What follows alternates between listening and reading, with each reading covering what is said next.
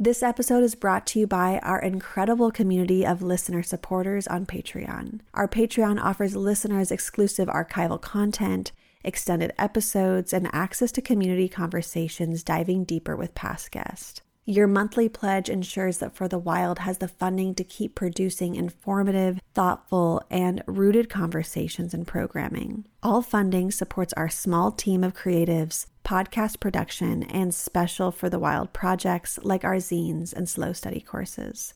To support us on Patreon, please visit patreon.com slash for the wild. Or if you would rather make a one-time donation or recurring donation outside of Patreon, please visit forthewild.world slash donate.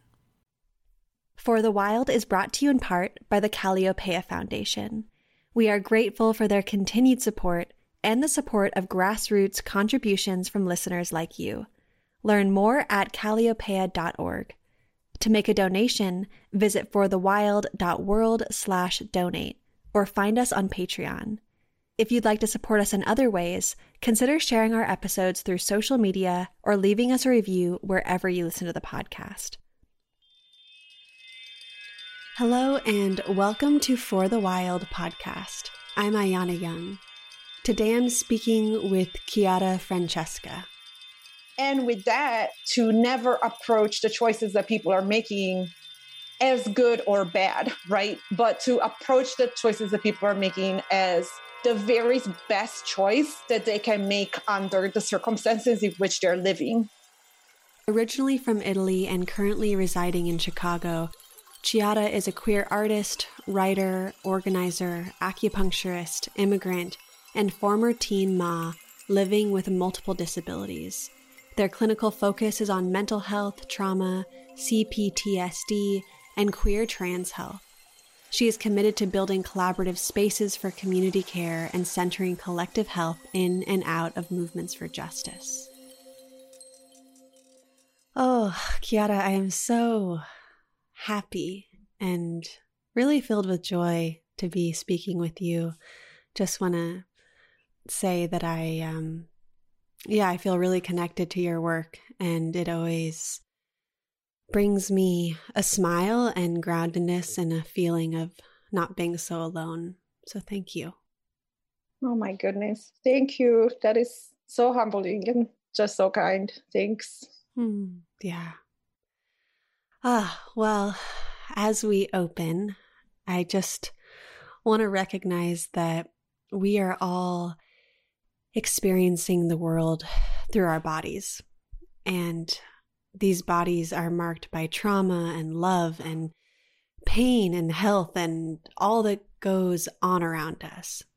And taking the time to ground ourselves in our embodied reality seems particularly important for your expertise, Chiara. So I'm wondering if you could give us some insight into what it means to be aware of our bodies and the way that they feel in this world. Maybe it would be nice to begin by, you know, as you as you ask that question, I think about all the bodies that are hearing our voices in this moment, wherever they are, and just taking a moment to take a collective breath together, perhaps. and to acknowledge, right, that as our disembodied voices reach all of us, we sit with our flesh and bone organs and all of it, all of it, as we are so used to being in our brains, right? And in our thinking, thinking body. Um, yes. Um, and also you know as i think about embodiment i think about the path that it took to be a little bit more in my body at least and how um, so much of that path involved not being in my body and disassociation and the contentious relationship to disembodiment and disassociation and really you know one of the keys to to be more in my body was to start seeing uh, disassociation as a friend instead of being at war with it and to see it as one of the set of tools that um, got me to stay alive and to really transform the relationship to the ways in which my body responded to trauma and responded to external stimulus or responded to just being alive in the world. And instead of you know forcing embodiment or you know almost having like hacks for become to you know for coming back into my body to instead appreciating and becoming just as good friends to the moments in which I had to leave my body behind. So that's what comes up with that question. And I think in my work, you know, as a healthcare provider, there is a lot of holding space for folks to become friends with all of the um, strategies that kept us alive and also then to expand and learn other tools and to always connect and bridge our bodies to the systems that they are living in, reacting to, and learning to uh, move through, right? Mm-hmm. In your work of acupuncture, you experience this embodied reality not only through your own body, but also in connection with others.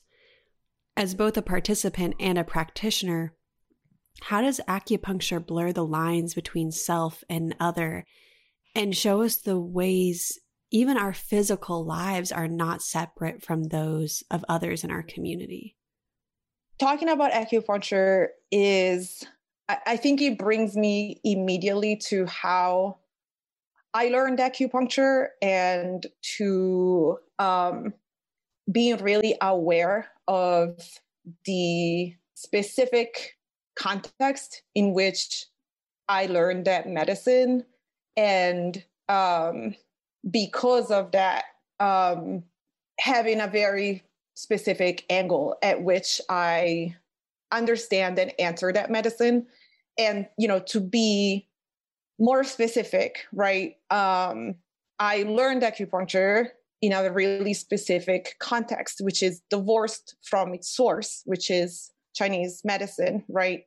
And divorced from the reality in which the medicine arose.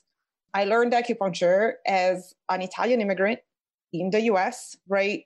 Um, learning in a school that is uh, mostly white teachers, that is chaired by a white man, uh, and where most of the students are white, uh, even though the city itself it's two thirds BIPOC. Um, so the version of acupuncture that I learned is imbued in that reality, right?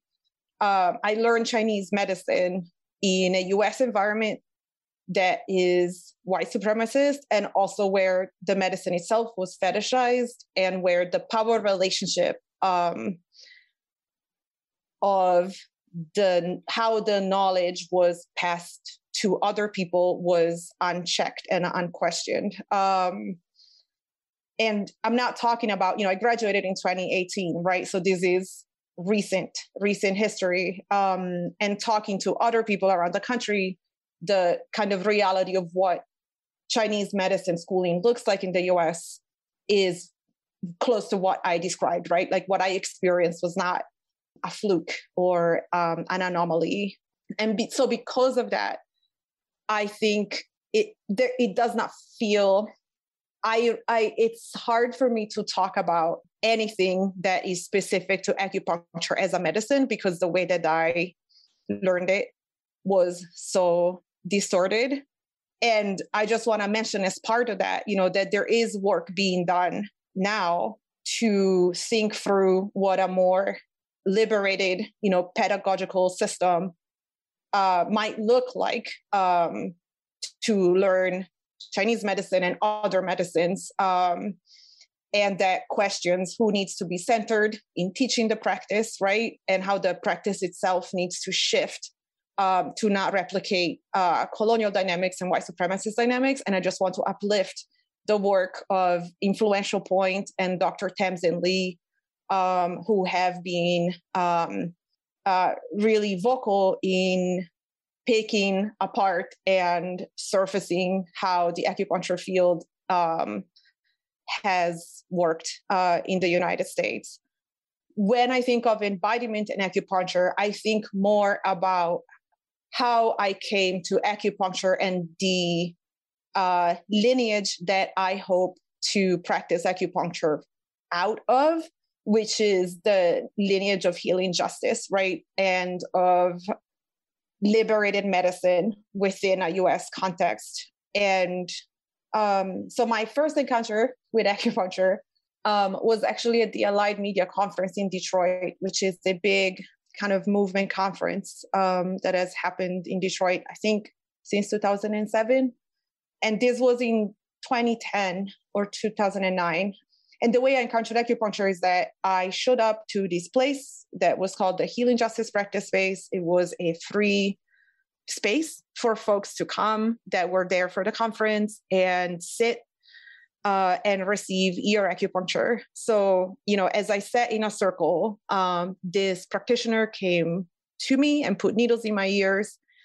Um, and, you know, I remember being nervous and also looking around and being in a communal space with other people um, that I did not know, but I trusted because we were all you know, movement comrades, and that the needles in my ear, um, you know, immediately had this effect on my nervous system, um, where I felt relief from, you know, the anxiety that comes at being at a huge conference with you know lots of sensory stimulus um, and also that the space itself mattered so much. It was a politicized space, it was a communal space, and it was a space where I could show up um, with less defenses up.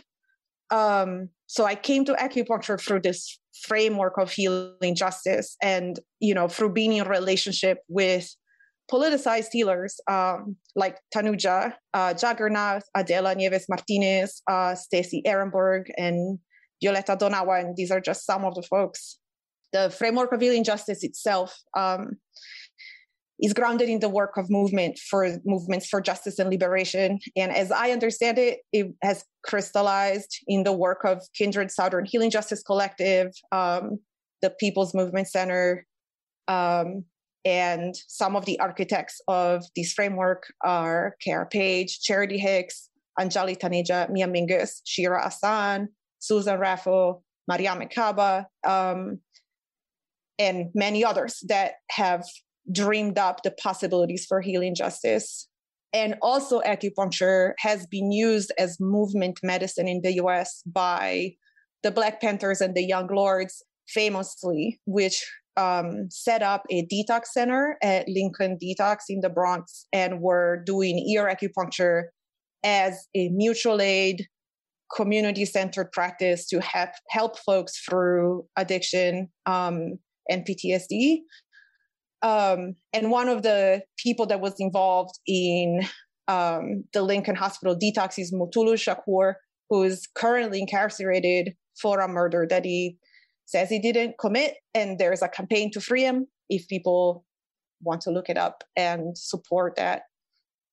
So that's that's kind of the the soup and the roots, um, both in the sense of being trying to be aware of you know the distortion that i learned the medicine from and also that the the roots from which i practice um, comes from movements of social justice and that informs how i show up for for this work hmm. oh, thank you for sharing that origin story I went to the Allied Media Conference back, gosh, couple, maybe it was the last one that before COVID. And it was really life changing for me. So I was happy to be reminded through your story. Ah, yeah. Now, you've spoken about the emotional experience associated with acupuncture. How might acupuncture bring us to spiritual and emotional realizations? And how does our understanding of emotion and physicality change when we recognize that we hold or what we hold in our bodies? Yeah. Um so much comes up with that. Um yes, how do we understand how emotion um plays out in our bodies? Um you know, what comes up with that is is multi-layered, right? There is the piece of kind of divorcing uh, emotions from our bodies as if they are, you know, separate entities. There is the reality of how disassociation plays into that, you know, and how hard it is to feel what our bodies are saying when we are in survival mode. And there's there's a cognitive reality to that right? Like when we are in survival mode what's happening in our body is that the amygdala and the survival centers are online and then the cognitive function and the uh, capacity to even feel things like pain or the sensations in our bodies are diminished. Um, and with that i think there's a lot that is not a choice. Um, it's kind of a physiological reality of what happens when we are in stress mode and how there is a separation right between the body and the mind that happens. Um, and also what comes up with that is the reality of um, what the system is asking of us as people who have bodies in our day to day reality, right? Um, so I think about you know myself and my own health and most of my patients, and I think of the fact that most of us are dealing with um, something that I now understand as as systemic illnesses, right? And what I mean by that is illnesses that are caused by overwork, by stress over money, you know, by multi-gener- multi-generational trauma, by lack of access to quality food and pollution and chronic stress. Um, so as we think about our bodies and our emotions, you know, our bodies are in the soup of such larger contexts in which they have to do the best that they can. And the best that they can much much of the time is to temper down right or like shut down the messages that are that are coming up. Because if we listen to those messages we might not be able to like show up for work in the way that our boss wants us to show up for work right? Or to walk around the city and withstand you know seeing our fellow humans um suffering right? So when i think of um what embodiment needs and what what coming back to the body to connect with the messages that it's telling us um i think about systemic change right? And kind of what compasses we need to build that orient us towards systems where we can grow our humanity, you know, as Grace Lee Boggs says, and where we can sit and listen to what our body is saying. And not only we can listen, we can actually um, we are able to follow those cues, right? We're able to follow those messages and we don't have to kind of tell our body to shut up because we need to get through another day, right? Mm-hmm.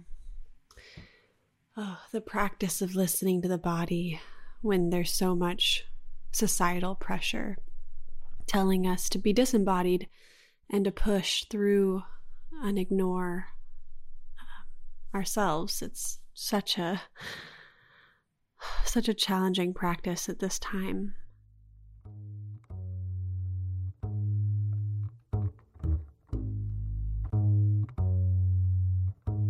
May this body be a bridge for the healing of this land. May the river flow through us, cleansing greed from our hands.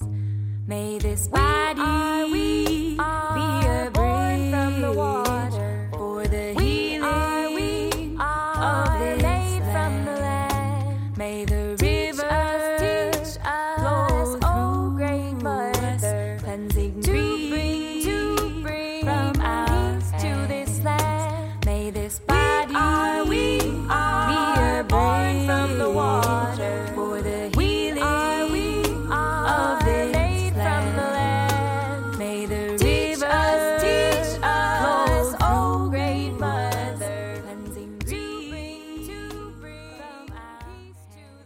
talk about another extension of your work around the body, which is disability justice. And your work in the field is particularly interesting to me as you navigate the space, not only as an academic, but also as a community member and a practitioner.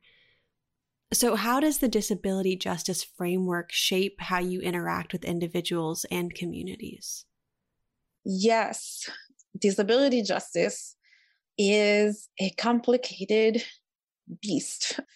And part of that is, you know, I think a lot about why does disability justice feel so different than other movements for justice? And I think one of the, you know, the best answers I can come up with for myself is that that the experience of being a disabled person operates so differently across um, what it could mean to be disabled, right? So, uh, in concrete terms, you know, my experience as um, someone who's half blind with a visible disability and you know other other disabilities is so different, right, than somebody who uses a chair or has been in an accident and lost a limb or any any of the spectrum of what disability can look like and that reality is twofold. On one side it makes organizing quite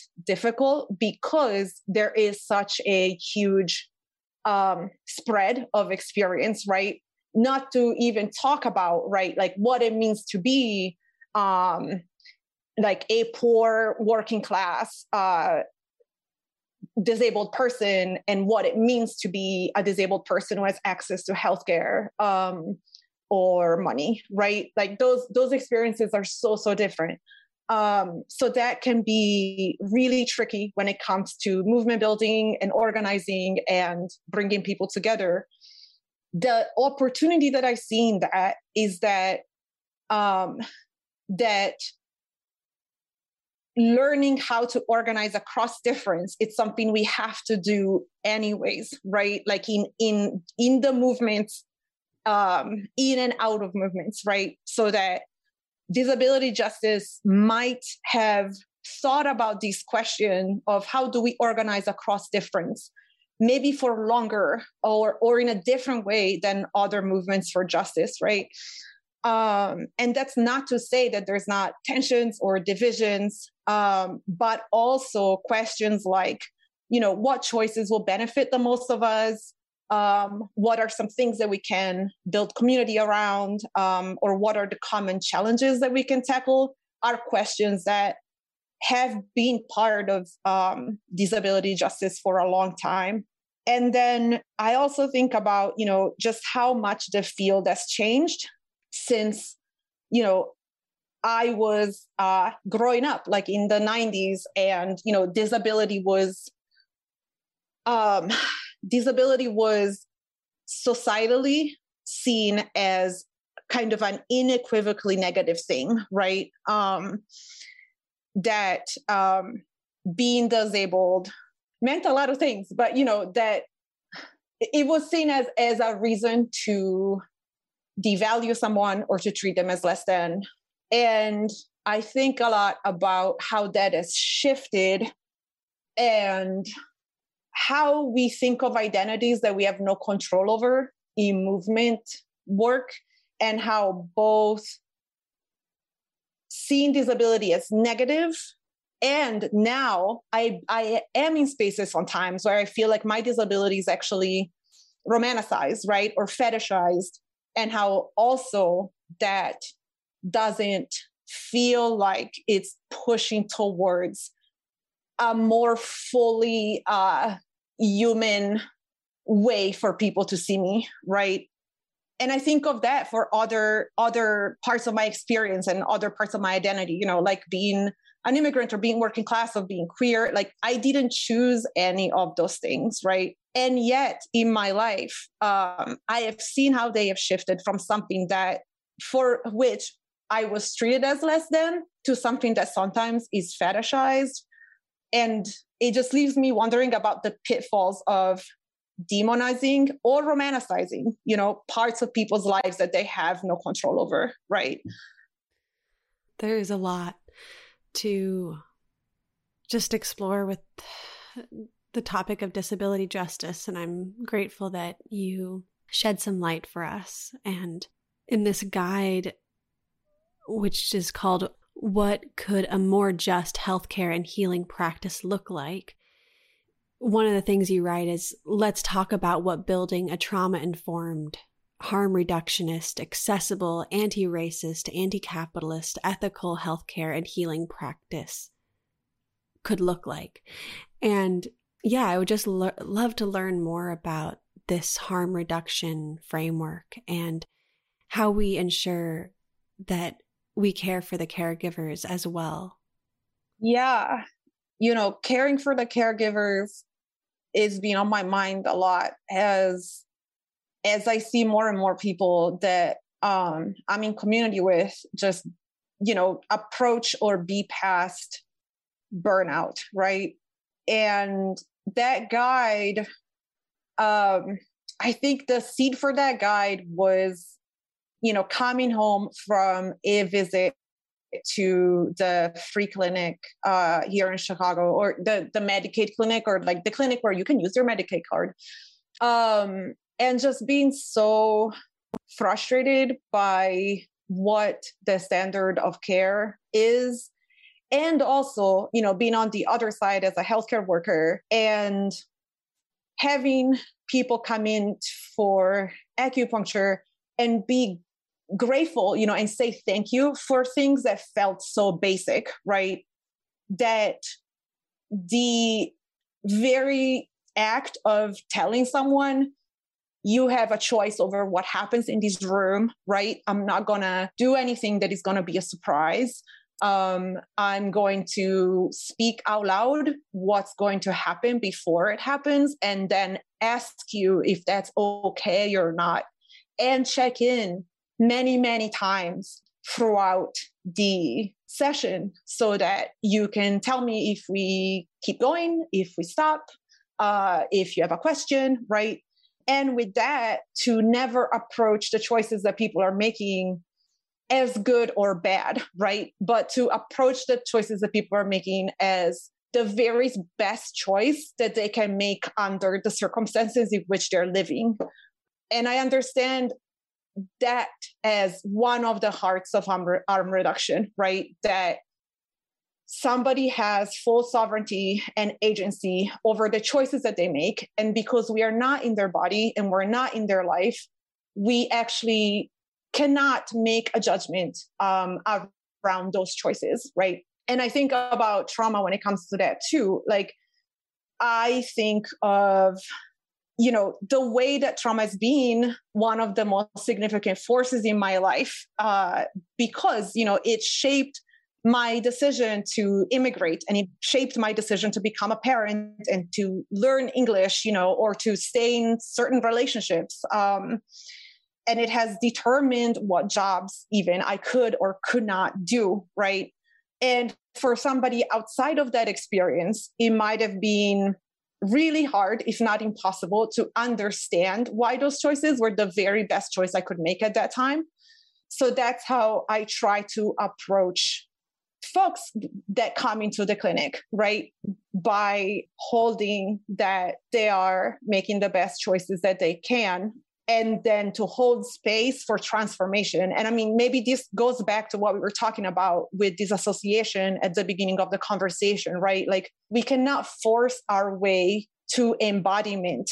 Um, that what we can do is just hold space for change and to put as many things in place as we can for that change to be away for trauma and towards um, what looks like wellness for us. Um, and with that, you know, I think that a lot of that conversation in the US, especially, is so individualistic, right? Like it's so much about like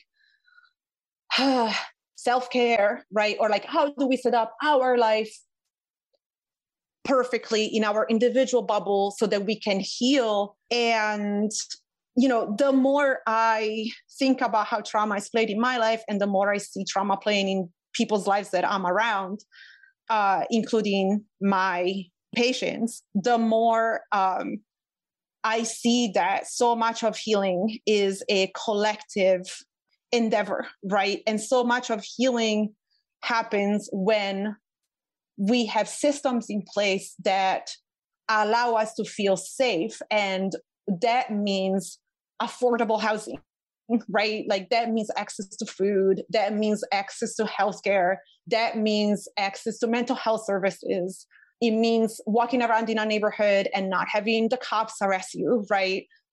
And how not having to be stuck in survival mode is what allows healing to happen, right? And not to knock the, you know, the individual strategies that we can all learn, you know, but the systemic is where the deep, deep ch- change happens. Yeah.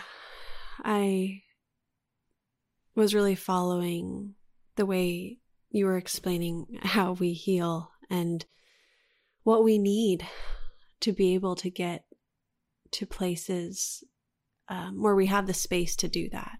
And I wonder too how healing can be a process rather than a singular act. And harm certainly does not happen all at once, and neither can healing. So, how is healing different from simply, you know, quote, finding a cure? Or how may a shift away from looking for easy one step solutions change the way we view harm and healing and honor more subtle forms of healing? Oh, yes. Um, yes, yes, yes. Um, so much to that how is healing um, happens outside of finding a cure. Um, one of my least favorite sayings is um, uh, the end justifies the means, right? Because it, it's the same as as creating just worlds, right? It, it's a process. It's the becoming. It's a state of change that we are always trying to orient towards justice.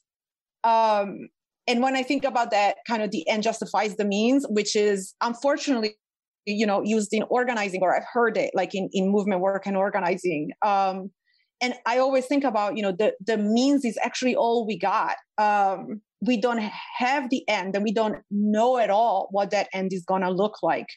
Uh, what we have is, you know, the in between and the learning and the building and they're messing up and then trying again and that's the work. And that maybe what matters more than to think about you know this idea of utopia or or what the end might be is to think about what kind of compasses we want to build and follow you know. And i think a lot of the compasses that we follow when we're in it it's hard to stop and realize you know the underground currents that end up stirring our direction. Um, and and i think that there's something about being an immigrant that helps surface that because you know coming to the us to me this culture is never been normal. It's never been just invisible because it's it's just the way it is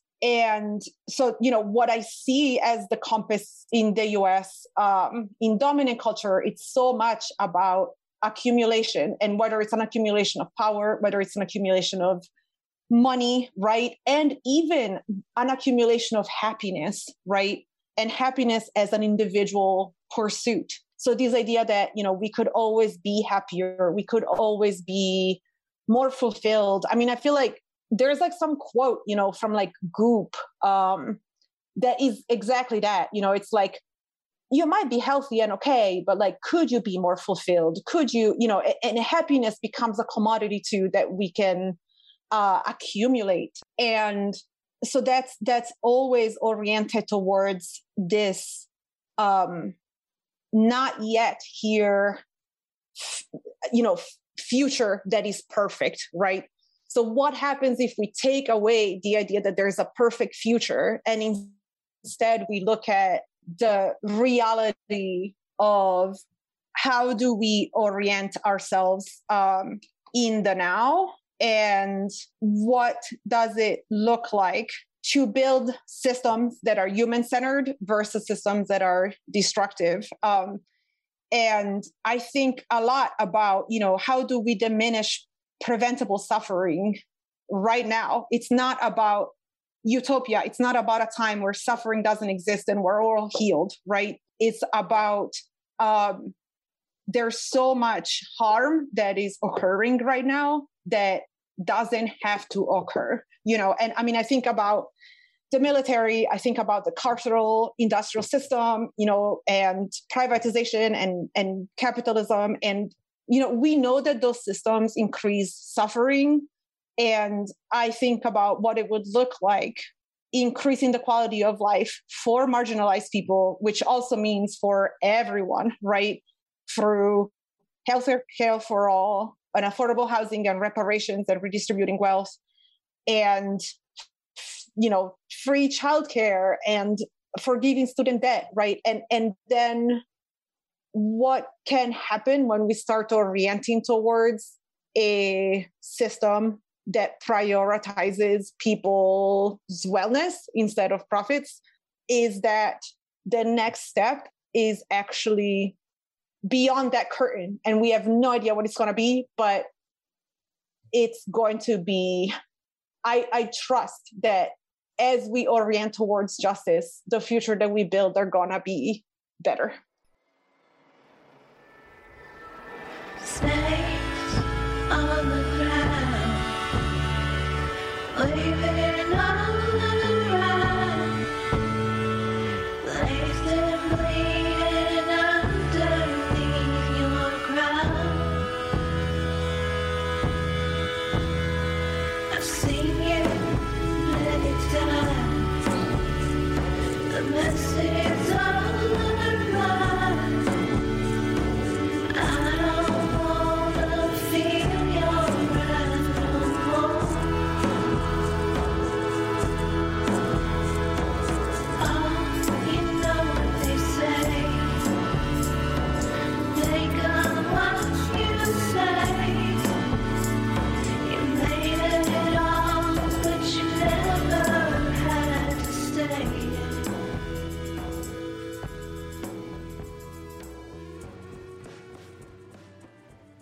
Mm-hmm.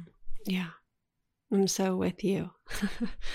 I'm feeling really jazzed from the energy that you're exuding um, while speaking about this. And yeah, I guess I did have another question around the trauma and healing. And I guess what I'm thinking is we hold collective traumas in our bodies. And I'd like to extend this idea even further by thinking of the ways that the earth may hold trauma as well. Mm. And how do you see issues of environmental health as pertaining to those of human health?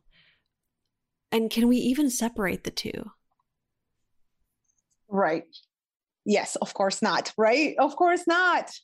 We cannot separate the two. I mean, and this is something, you know, that in acupuncture as a medicine, as I understand it, given, you know, even the way that I learned it, that there is much more of a systemic view of the body, right? So, uh, uh you know, a simple example of that is that if somebody comes in with a headache, um, most of the time the points for that headache are not going to be on the head, right? They're going to be on the hand, they might be on the feet.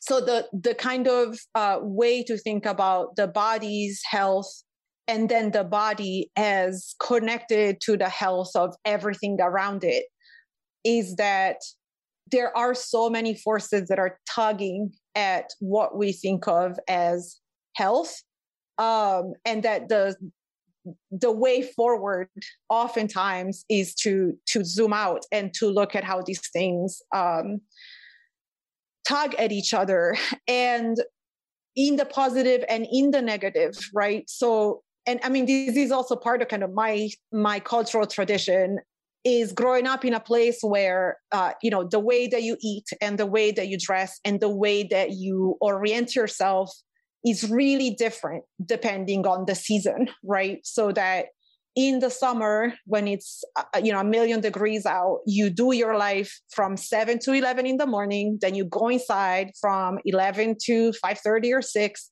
and then at 6 you come back out until midnight right?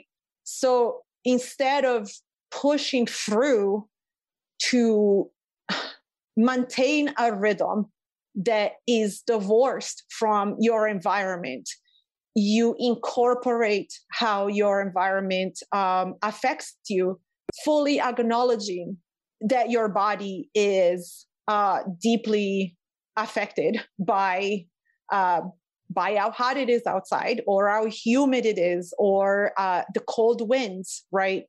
Um, and that you develop or you're taught to develop this respect for for how you are part of that environment instead of pushing through and and building artificial ways to have the same schedule regardless of it being August or January, right? And again, this is not necessarily a pitfall of American culture. I think this is more telling of how much capitalism has demanded that we leave our bodies behind and pretend that you know the environment doesn't exist right and keep producing. Mm-hmm. yeah. Oh gosh. Yeah i just want to mention that so much of the labor of care goes unnoticed within capitalist systems. Disability justice advocate and organizer mia mingus writes about care saying quote i want to be with you if you can't go, then I don't want to go. If we are traveling together, sharing political space together, building political family together, then I want to be with you. I want us to be together. We resist ableism dividing us. I resist my disability being pitted against your disability. We will not be divided, end quote. And this type yes. of, yeah, it's so beautiful. And this type of intimate relational care is deeply illegible to many of the systems we exist under today. So, how can we look at care not just as transaction, but as relationship? Oh, yes. Um, Mia Mingus, um, such such a shout out. Uh, yeah, she was one of the people at the Allied Media conference that, you know, the the memory I have of being around her is that um, it, it was one of those pivotal moments where I think I started shifting my sense of being a disabled person as somebody who moved through the world, you know, oh, with my hair. I mean, just to give you the image, you know, with like my hair in front of my face so that people wouldn't see that my eye was blind. I just have that memory of like entering the room and literally like moving the hair out of my face. Um, as we we were there for a a workshop on disability justice. And i'm just so grateful for her work and how you know it changed my life and so many other people's lives. And in thinking about uh, relationship you know we talked about you know big systems and we talked about uh, individual healing and how trauma kind of shows up systemically and individually and i think that this quote really gets at the heart of the fact that you know a lot of community building a lot of organizing comes down to relationships right? And to conflict resolution and to healthy communication which are things that we are not taught as the norm. And again you know that's true in my life but it's true in a lot of in a lot of folks lives right? Like when uh we don't have tools to be in relationship to work through conflict to employ healthy communications. That's when things fall apart. Um, and that's when you know campaigns fall apart organizations fall apart and projects disintegrate. And i think about that as how you know trauma shows up in organizing. Um, there was this you know tiktok um, song where this person was singing this like really fun dance song that said something like your trigger triggers my trigger and then my trigger triggers your trigger and we go around and around and around you know? And i feel like that feels like a accurate depiction of movements sometimes. Like we are reacting to each other's trauma and then relationship becomes really difficult and even if trauma is not part of our life um knowing how to be in relationship with each other um, is really tricky without tools to work through conflict and to communicate um, across difference, right? So I think about the importance of building tools for conflict resolution, right? For mediation, for self awareness, for regulating, um, for even knowing what it feels like to be deregulated in our bodies and how that shows up in organizing and also in our friendships and romantic relationships and all that stuff, right? And this ties into abolition too, of course, right? In the sense that if we are to create systems of justice outside of the carceral system, that these tools are are necessary, uh, not just for organizing, but to ultimately build more just um, futures. And these quote from Mia feels like it embodies all of that that um, when there is a pause or when somebody stalls or when um, it's demanded of us that we slow down or um, you know not just keep going and going and going that that's a very useful place to be in to kind of be able to reflect and be able to ask you know why is that person being left behind? Um, and what tools are needed to bring everyone and if not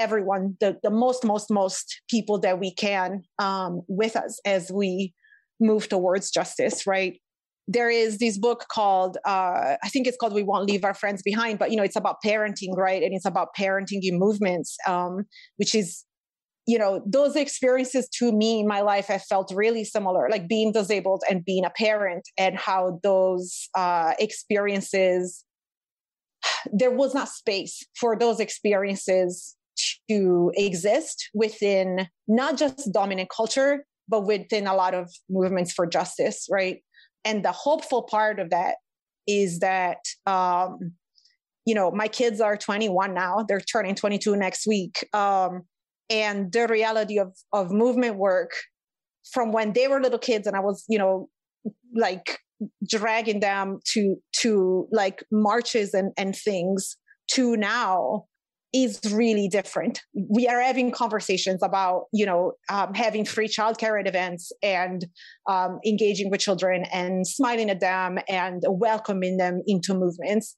And you know, similarly as a disabled person, like when I started showing up in, in movement spaces as a teenager, right? Like not only it was not friendly to disabled folks, it was hostile, right? Like it was the kind of dominant idea was that suffering just um, was an indication of how committed you were to to the struggle, right? And that you know, pulling an all nighter or being physically in pain or putting yourself in danger or whatever it is was prized. There wasn't even a conversation around access, right? Whereas now, um, it, you know, it's a lot more common to even you know do a zoom call and for somebody to ask like what are your access needs not because they know i'm disabled just because that's something that is becoming part of movement work. Yeah, so that makes me really hopeful. Mm-hmm. Me too. Yeah, I've seen a huge change even the last year. Yeah. Yeah. Well, thank you so much for diving so deeply with me. And as we wrap up, I am thinking of a particularly striking quote from your forthcoming book, We Will Build a New Compass. And you write, quote, So, how are we going to do it differently this time? What are the conditions in which trauma and abuse of power thrive? And most importantly, what are the conditions under which humane behaviors of care and community growth take root and flourish? A well person is less likely to harm or create trauma. A well system is less likely to harm and create trauma. End quote if there's any yeah if there's anything you want to share about your book or just any last thoughts before we wrap up um, the floor is yours oh my goodness you know what comes up honestly it's what we talked we started talking about this i think before we even started recording and we were talking about you know imperfection and struggle and how much of that is underground and not um not surfaced.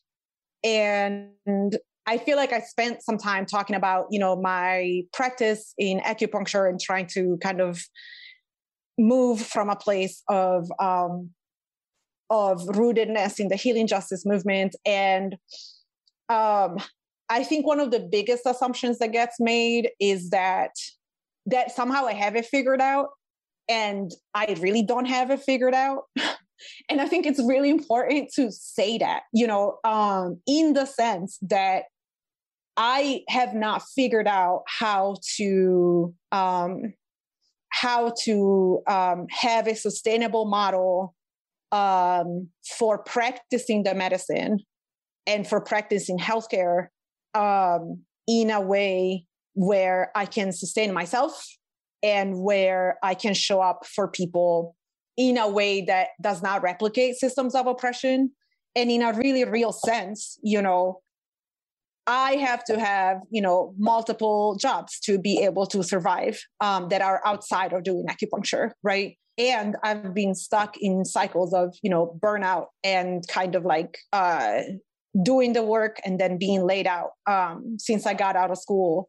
And i want to be open about that because um, so much of what we don't see is the struggle. And then we think that you know we are deficient somehow. You know i definitely thought that like i must be doing something wrong. And um, whatever whatever that it's our fault you know if our bodies are falling apart and um or or if we're not able to make rent. Um and again you know i think i had to really sit with that and with looking around at other folks that are in similar situation um, and thinking about kind of bringing it back to the systemic and how you know trying to live and build lives and practices outside of dominant culture is really really hard and it looks like swimming against the current most of the time um, and not only that, that also kind of the metric for success or for what um,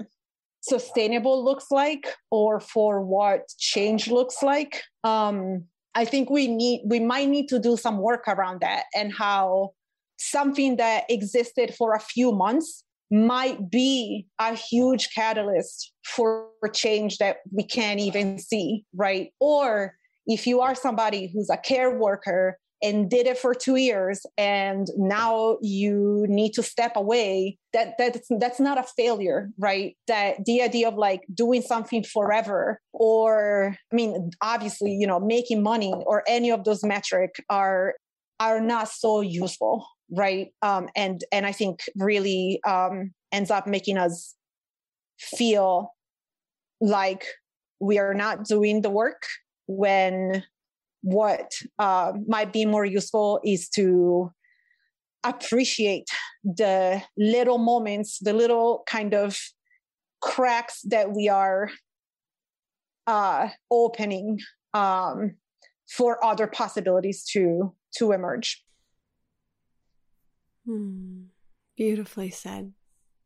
Thank you so much. I really just feel so relaxed in my body from this conversation and inspired and excited to stay connected through your artwork and your writing and yeah i'm i know this is not the last time i will feel and learn from you thank you so much um yeah so much so much um to say and again let's you know let's be open and trust that there will be so much more space for these ideas to emerge and for all of us to think through them together.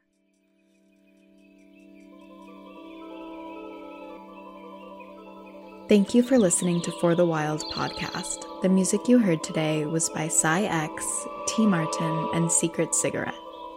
For the Wild is created by Ayana Young, Ali Constantine, Erica Ekram, Emily Guerra, Francesca Glassbell, Julia Jackson, and Priya Superwall.